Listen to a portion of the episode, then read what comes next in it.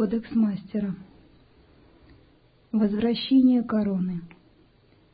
Признание факта своего величия. Даже когда ученик обретает безграничную волю, и его дух становится безмятежным, это не избавляет его от великого сомнения. Напротив, оно вырастает, доходя до предела.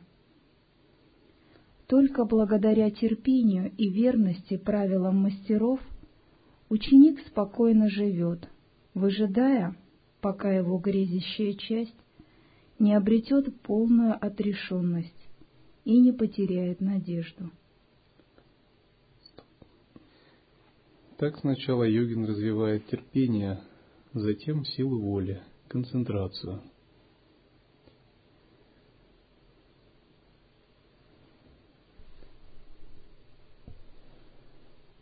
Когда есть эти две основы, зеркало ума постепенно проясняется.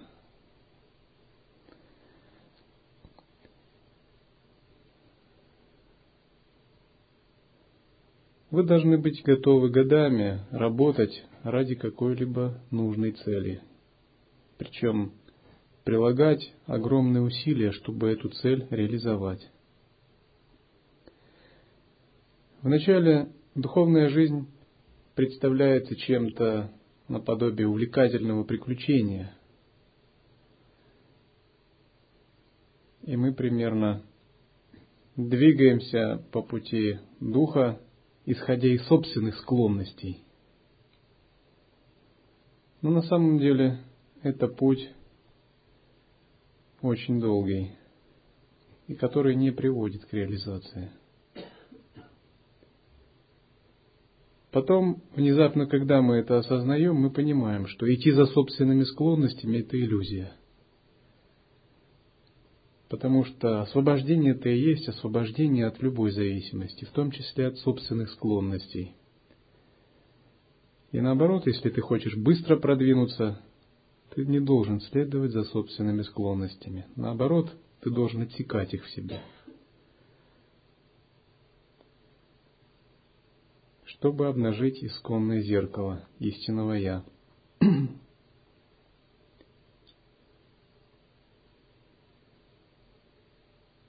Развить безграничную волю – это означает усилить свое сознание, сделать сознание необычайно сильным, необычайно устойчивым.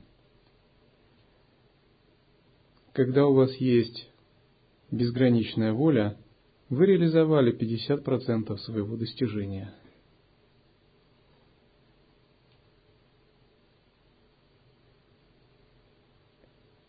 Если ваша воля слаба, вы не можете надеяться на освобождение. Вы не можете даже превзойти даже небольшие ограничения. Как вы можете превзойти мир сансары, все шесть миров? Семнадцать миров формы, четыре мира без формы. Вы споткнетесь на одном из самых начальных миров. Вас очень легко будет соблазнить.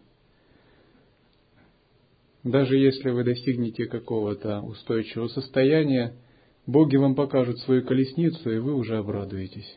И вы оставите свой духовный путь, удовлетворившись малым достижением. Или вам явятся духи, ведут вас в такое состояние, что вы навсегда заречетесь медитировать на всю оставшуюся жизнь. В основе духовной практики лежит воля, причем воля, тренируемая правильно годами, отрабатываемая безгранично –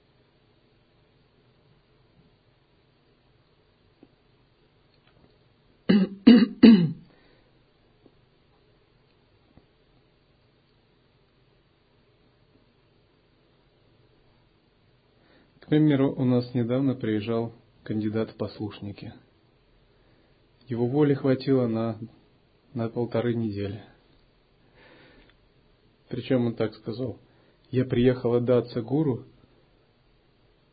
а здесь никому до меня нет дела, я делаю бестолковое служение – это мое распоряжение, чтобы ему давали служение как можно более бестолковое.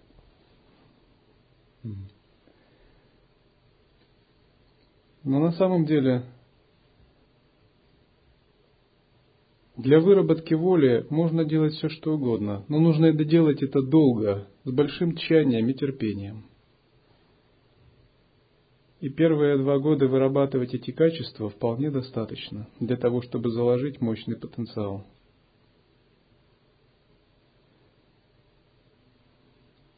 Разумеется, так к духовному пути подходить нельзя.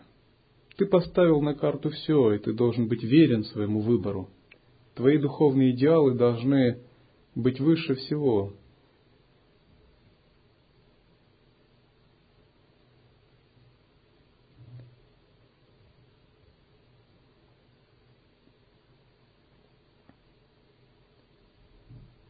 когда ваша воля развита, вы можете добиваться успеха в практике. Даже самые невыполнимые задания и практики для вас реальны. Для того, чтобы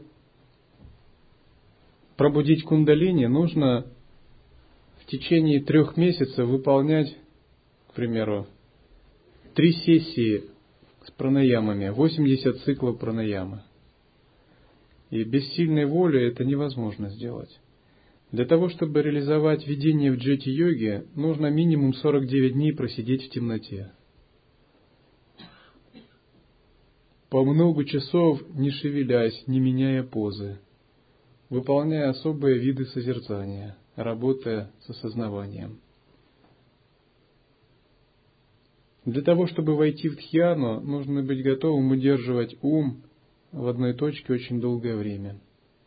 Чтобы реализовать недеяние, нужно быть готовым долгое время заниматься служением, отбрасывать себя, не потакать себя, а наоборот, отбрасывать его, чтобы войти в недеяние. Нужно делать это много, долгое время, в правильном состоянии ума. То есть мы должны очень тотально быть в практике. Но такую тотальность возможно реализовать только когда есть огромный потенциал. Этот потенциал – сила, сила воли.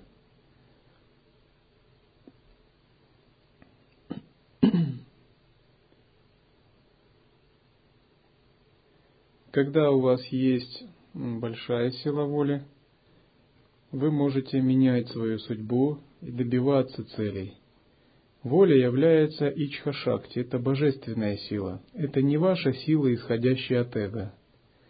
Это трансцендентальная сила, которая проявляется внутри вас, когда вы безупречны в своей практике. Чтобы реализовать медитативный опыт, нужно долгое время соблюдать дисциплину, режим практики. Каждый день делать, к примеру, асаны или пранаямы – вращать, поднимать огонь, поднимать и опускать его ежедневно, э, к примеру, по 30-50 циклов. Годами, к примеру, в течение 10 лет подряд. То есть нужно быть человеком, который может заставить себя подчинить свои цели. Или, чтобы реализовать состояние антиэго, отпускания себя, нужно долгое время быть способным заниматься служением, которое не дает в эгоистичном плане никакой выгоды. Нужно обладать такой силой воли, быть способным затратить колоссальные усилия ради своей практики. Разумеется, человек со слабой волей не может надеяться на какой-то успех в практике. Милость Бога приходит к тем, кто активно ее призывает. Кто же не способен это делать, то, разумеется, она тоже не приходит. Итак, базовое качество – это терпение и сила воли. Когда ваша сила воли развита, взяв любую санкальпу, созерцание или медитативную практику, вы добиваетесь быстрого успеха – кармическое пространство начинает искривляться. Вы действительно получаете необходимый результат. Был такой Риши Васиштха. Однажды восемь бессмертных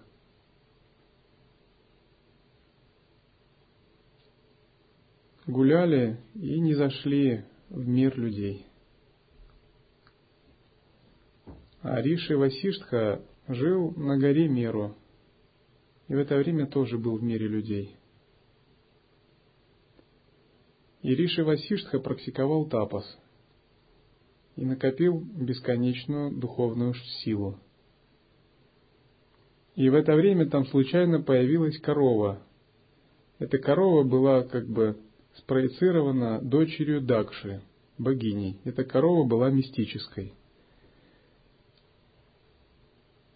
Она была не из обычной плоти и крови, а в ней была божественная сила, так что если пить молоко этой коровы, можно стать бессмертным, получить благословение, мистические опыты. И Васиштха очень любил эту корову и постоянно пил ее молоко. И в это время однажды восемь бессмертных, развлекаясь со своими женами, не зашли в мир богов, в этот лес, и увидели эту корову. И своим духовным зрением они поняли, что это не обычная корова, а корова, молоко которой может дать бессмертие.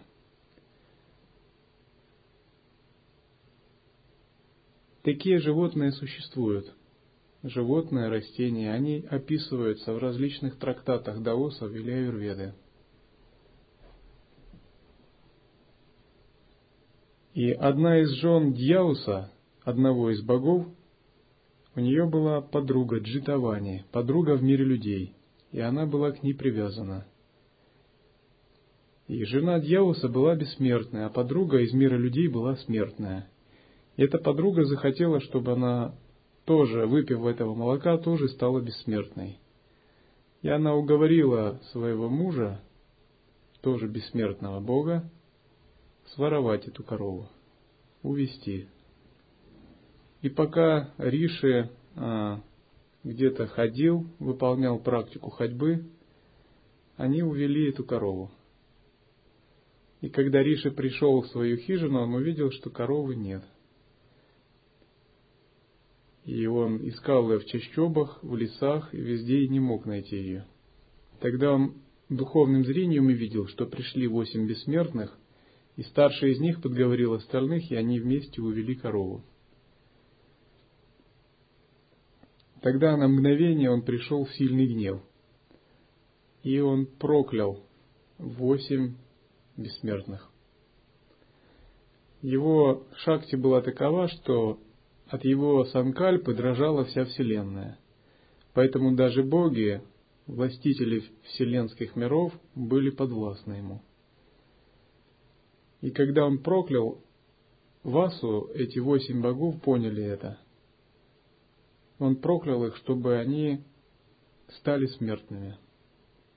И когда они поняли это, они очень сильно заволновались. И они поняли, что сделали нехорошо, что эта корова принадлежала ему.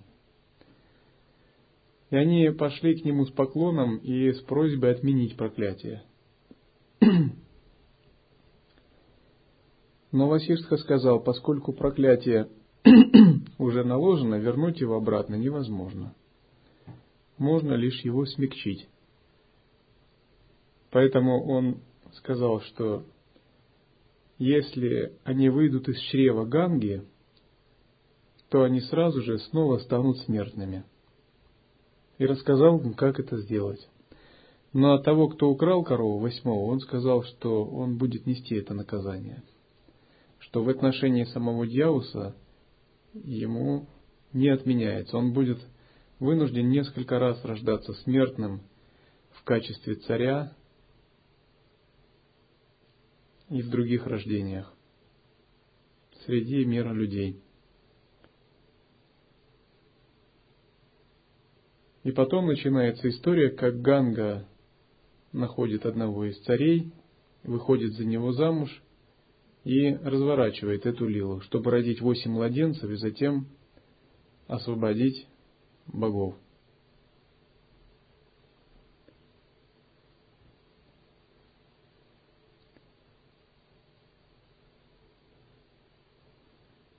Итак, когда ваша воля развита, вы можете направлять ее на достижение вашей цели.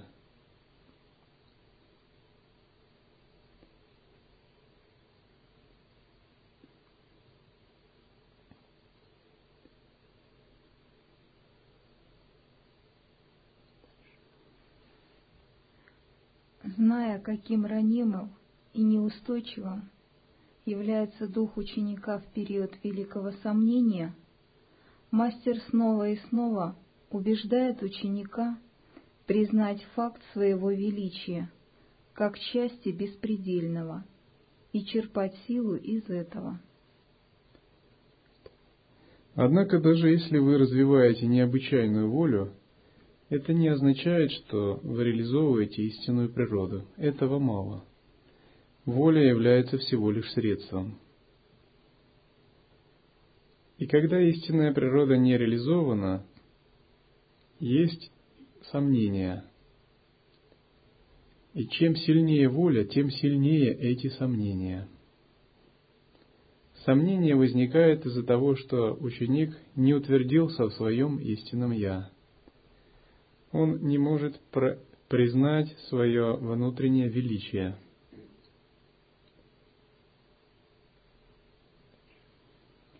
Величие ученика, как излучение беспредельного, есть реальный факт.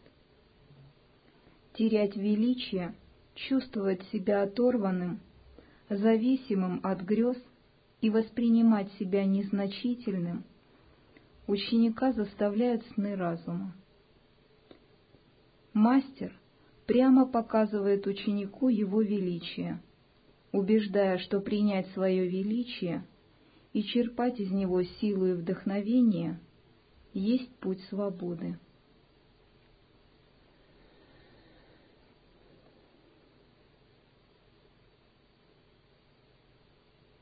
Когда вы практикуете божественную гордость, тренируетесь в созерцании, вы постоянно упражняетесь в распознавании внутреннего величия. Когда наш ум сжат, это внутреннее величие не распознается. Тогда мы действуем, исходя из обычных двойственных связей. Ну, к примеру, возникает привязанность. От чего у человека возникает привязанность к другому человеку? От того, что внутри он чувствует свою малость, ничтожность. Если бы он чувствовал, что внутри него Вселенная, разве он думал бы о привязанности к другому человеку? Его внутренний мир был настолько бы богат, что он смотрел бы как на нечто иллюзорное, то, что вовне. Это же и касается и других клеш – Клеши существуют, но они влияют только пока мы не распознали внутреннее величие. Пока мы не распознали внутреннее величие, мы очень неуверены в себе. И пока мы не распознали внутреннее величие, величие Абсолюта, величие святых тоже для нас закрыто. Мы полны сомнений. И даже если есть незначительные клеши, эти клеши могут нас сильно тормозить в практике. Но практиковать путь божественной гордости означает непрерывно распознавать внутреннее величие. И чем глубже вы распознаете внутреннее величие, тем чище становится ваше видение –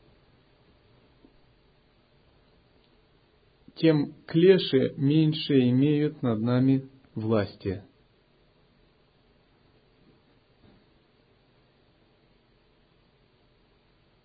Если вы распознаете внутреннее величие безупречной практикой самосвобождения, созерцания и самоотдачи, вам становятся подвластны очень сложные вещи, потому что вы всегда живете в интуитивном сознании – вы оперируете параметрами вечности, бесконечности.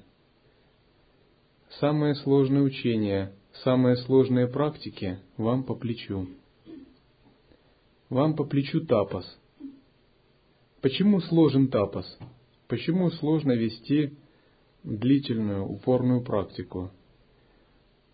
Потому что как только вы даете нагрузку на тело, к примеру, в пранаямах, на ум в концентрации или в медитации, ум теряет какие-то глубокие обхавы и сужается, потому что нагрузка его заставляет сужать. Но когда вы распознали внутреннее величие, у вас очень большой внутренний потенциал терпения и других практик. Вы можете выполнять практику играючи, не теряя бхавы, радуясь, потому что изнутри вы настолько переполнены восторгом, ощущением бесконечности, любовью, красотой, гармонией, внутренним счастьем. Что эти качества, они затмевают какие-то маленькие клеши или трудности во время практики. Когда вы пробуждаете божественную гордость и распознаете внутреннее величие, эти качества постепенно начинают расцветать в вас.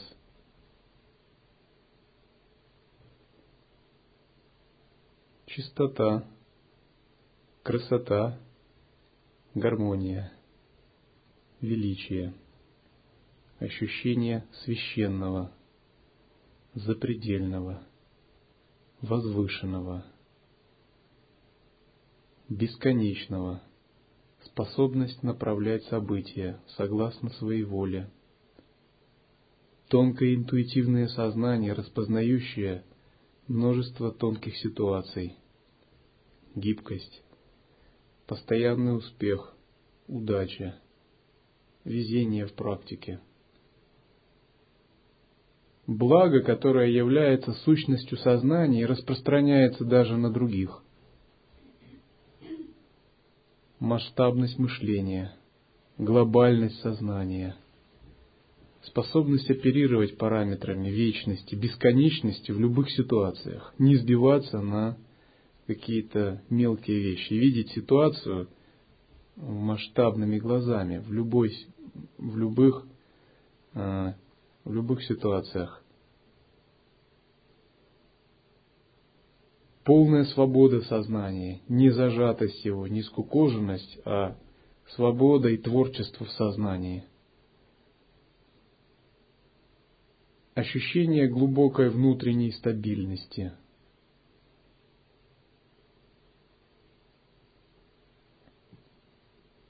ощущение постоянно раскрывающихся новых божественных сил, возможностей, нового видения, так словно вы планомерно, медленно входите в это новое видение. Каждый день приоткрывает еще новую грань реальности. Вот обычно это верные признаки того, что ваш духовный путь двигается правильно – у вас растет чистое видение трех драгоценностей, братьев и сестер Падхарме, мира в общем и себя самого. Чистое, чистое видение. Это не то, что можно там зародить в себе какую-то такую пхавку нечистую и месяц ее носить на кого-нибудь. Это никуда не годится. Наоборот, вы замечаете и чистоту в себе зарождаете даже на то, что раньше бы даже не, подумали, что это может быть чистым у вас рождается настоящее, подлинное, искреннее чувство, чистое видение. Увеличение любви, сострадания, гармонии, верности своим принципам, стойкости, духовной силы, духовной шахте, которая может не только свои клеши покорять, но может даже усмирять чужие клеши и усмирять духов и демонов духовная сила, возникающая в результате подвижничества и тапоса. Чувство священного, которое возрастает каждую секунду. Это означает, что ваша самая безупречна всегда. Это верные признаки того, что ваше внутреннее величие начинает раскрываться и цвести, что ваш ум – не зажат, что он распахивается, и это распахивание дает вам реальную энергию.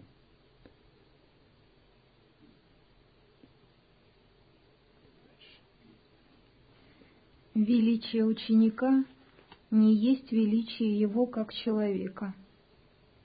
Величие ученика есть величие беспредельного в нем. Когда человеческая часть ученика это понимает, она просто признает безграничное превосходство над собой той части, которая относится к беспредельному, и безропотно подчиняется ей. Внутреннее величие не имеет ничего общего с горделивой напыщенностью ложного «я». Напротив, чем глубже ваше внутреннее величие, чем большей скромностью и смирением вы обладаете. Потому что вам не, нужно, не нужно самоутверждаться. Вам не нужно защищаться. Вы очень самоутверждены и очень защищены. Вы можете позволить себе роскошь быть скромным, роскошь быть смиренным. Быть скромным, смиренным – это роскошь. И эта роскошь доступна только тем, кто реализовал это величие. Был такой ученый-пандит Видья Сагар, и он ехал читать лекцию в Дели. Лекция о духовной практике. Когда он вышел из поезда, вышел молодой чиновник, который тоже ехал на эту же лекцию. Но они не знали еще. Этот пандит был как бы гуру, а молодой чиновник ехал услышать эту лекцию. И когда он пошел, он взял, нанял двух кули, носильщиков, чтобы понесли его портфель. Видя Сагар сказал, у тебя же почти нет вещей, зачем тебе эти носильщики? Тут сказал, людям моей касты не пристало носить с собой в руках вещи. Тогда Видясагар отправил этих носильщиков, взял у него портфель сам, сказал, я тебе понесу портфель. Этот чиновник тогда хотел ему даже заплатить деньги, но Видясагар не взял. Когда они пришли в зал для медитации, они потом расстались. И когда чиновник зашел, он увидел, что Видясагар сидит на троне – Тысячи людей собрались его слушать. Ему стало очень стыдно, что, видя Сагар, нес ему портфель. И он подумал, насколько человек, великий человек, может быть скромным. Смирение – это роскошь, которая исходит из внутреннего величия. Только человек, обладающий безграничным внутренним величием, может себе это позволить. Потому что истинное внутреннее величие исходит от Бога внутри, а не от эго. Ложное же «я» должно быть смещено с пьедестала и подчинено этому внутреннему величию. На самом деле оно само по себе никогда не существовало и ничего не значит. Его, по большому счету, даже не надо смещать. Что же должно быть смещено? Отождествление – ложное знание должно быть устранено. То есть, когда мы считаем себя одним, а мы на самом деле являемся другим.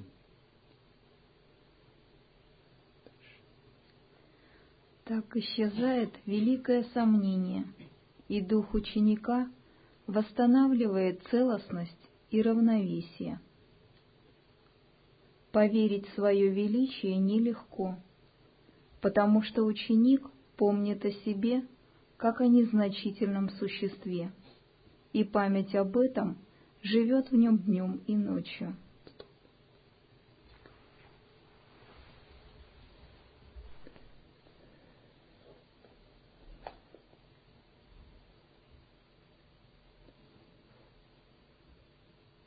Итак, когда мы открываем внутреннее величие, исчезает великое сомнение – Великое сомнение гложет практикующего до тех пор, пока он не, при, не прикоснется к этому величию.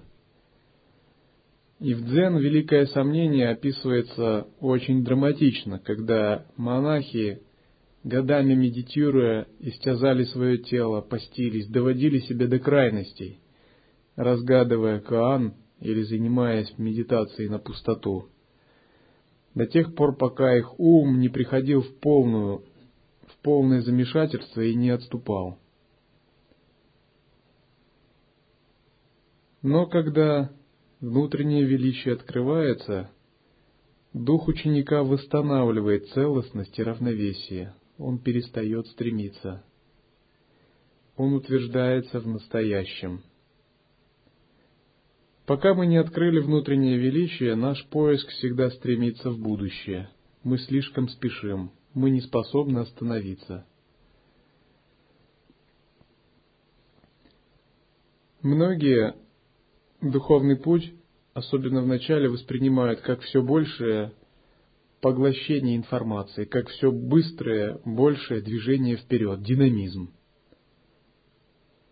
Я им говорю, приостановитесь почувствуйте скуку. Посмотрите внутрь себя и ощутите вот эту вот вашу фальшь, когда вам нужно постоянно взбудораживать чувства, чтобы чувствовать себя на высоте. Скука, ощущение уныния. Это такие глубокие пхавы, которые открывают вам внутреннее «я».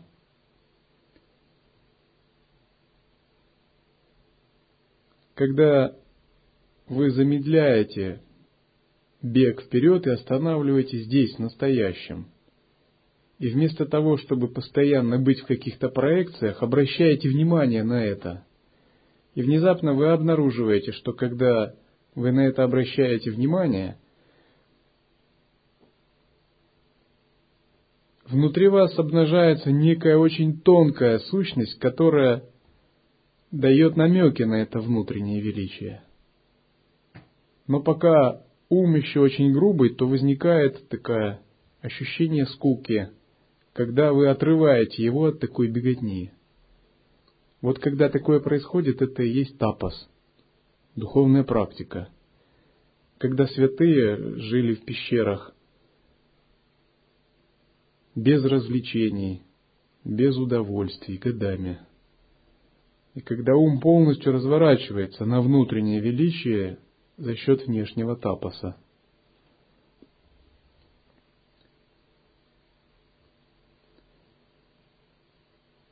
И когда это внутреннее величие раскрывается, внезапно вы обретаете нужную целостность и нужное равновесие. Вы понимаете, в чем суть практики. Поверить это внутреннее величие, уловить эту бхаву трудно, потому что внутри нас постоянно есть память «я есть тело». Мы постоянно помните, помним о себе как о незначительном существе. И память эта непрерывно живет в нас. И вначале вера во внутреннее величие кажется чем-то воображаемым. Однако практика истинного созерцания медленно, но верно вытесняет память о себе как о теле или как о человеке ограниченным телом. И мы распознаем это внутреннее величие и постепенно утверждаемся в нем. Вытеснить эту память нелегко. Даже если у нас есть некоторые вспышки, это ничего не значит. Вспышки это временные, они появляются и исчезают. Истинное пробуждение – это когда память «я есть тело» вытесняется полностью и бесповоротно. Это когда даже попав в провоцирующие ситуации, в отвлекающие ситуации, вы не утрачиваете присутствия и внутреннего величия.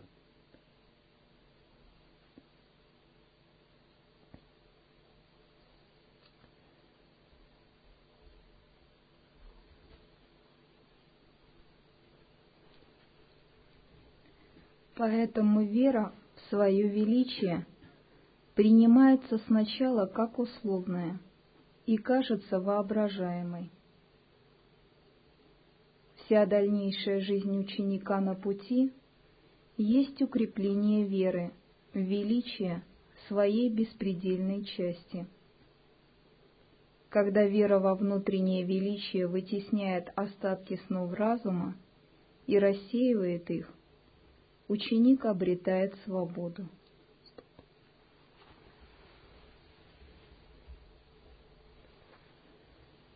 Итак, открыть внутреннее величие – это означает приоткрыть завесу двойственного ума и прикоснуться к естественному состоянию, к природе ума.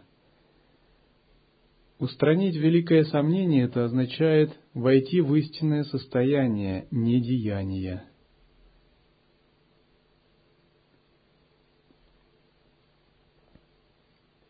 И вся дальнейшая жизнь ученика на пути – это укрепление веры в это величие.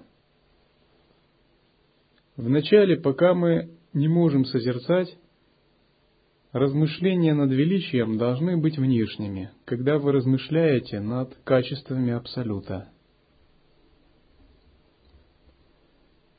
Затем эти качества узнаются вами самими внутри своего сознания, а не где-то вовне.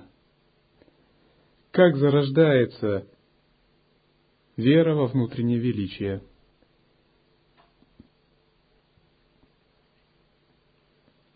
Когда вы размышляете над бесконечным пространством. Когда вы размышляете над бесконечностью времени – когда вы размышляете над принципом творения Вселенной, интегрируетесь с возвышенной музыкой. Все это способы генерирования божественной гордости.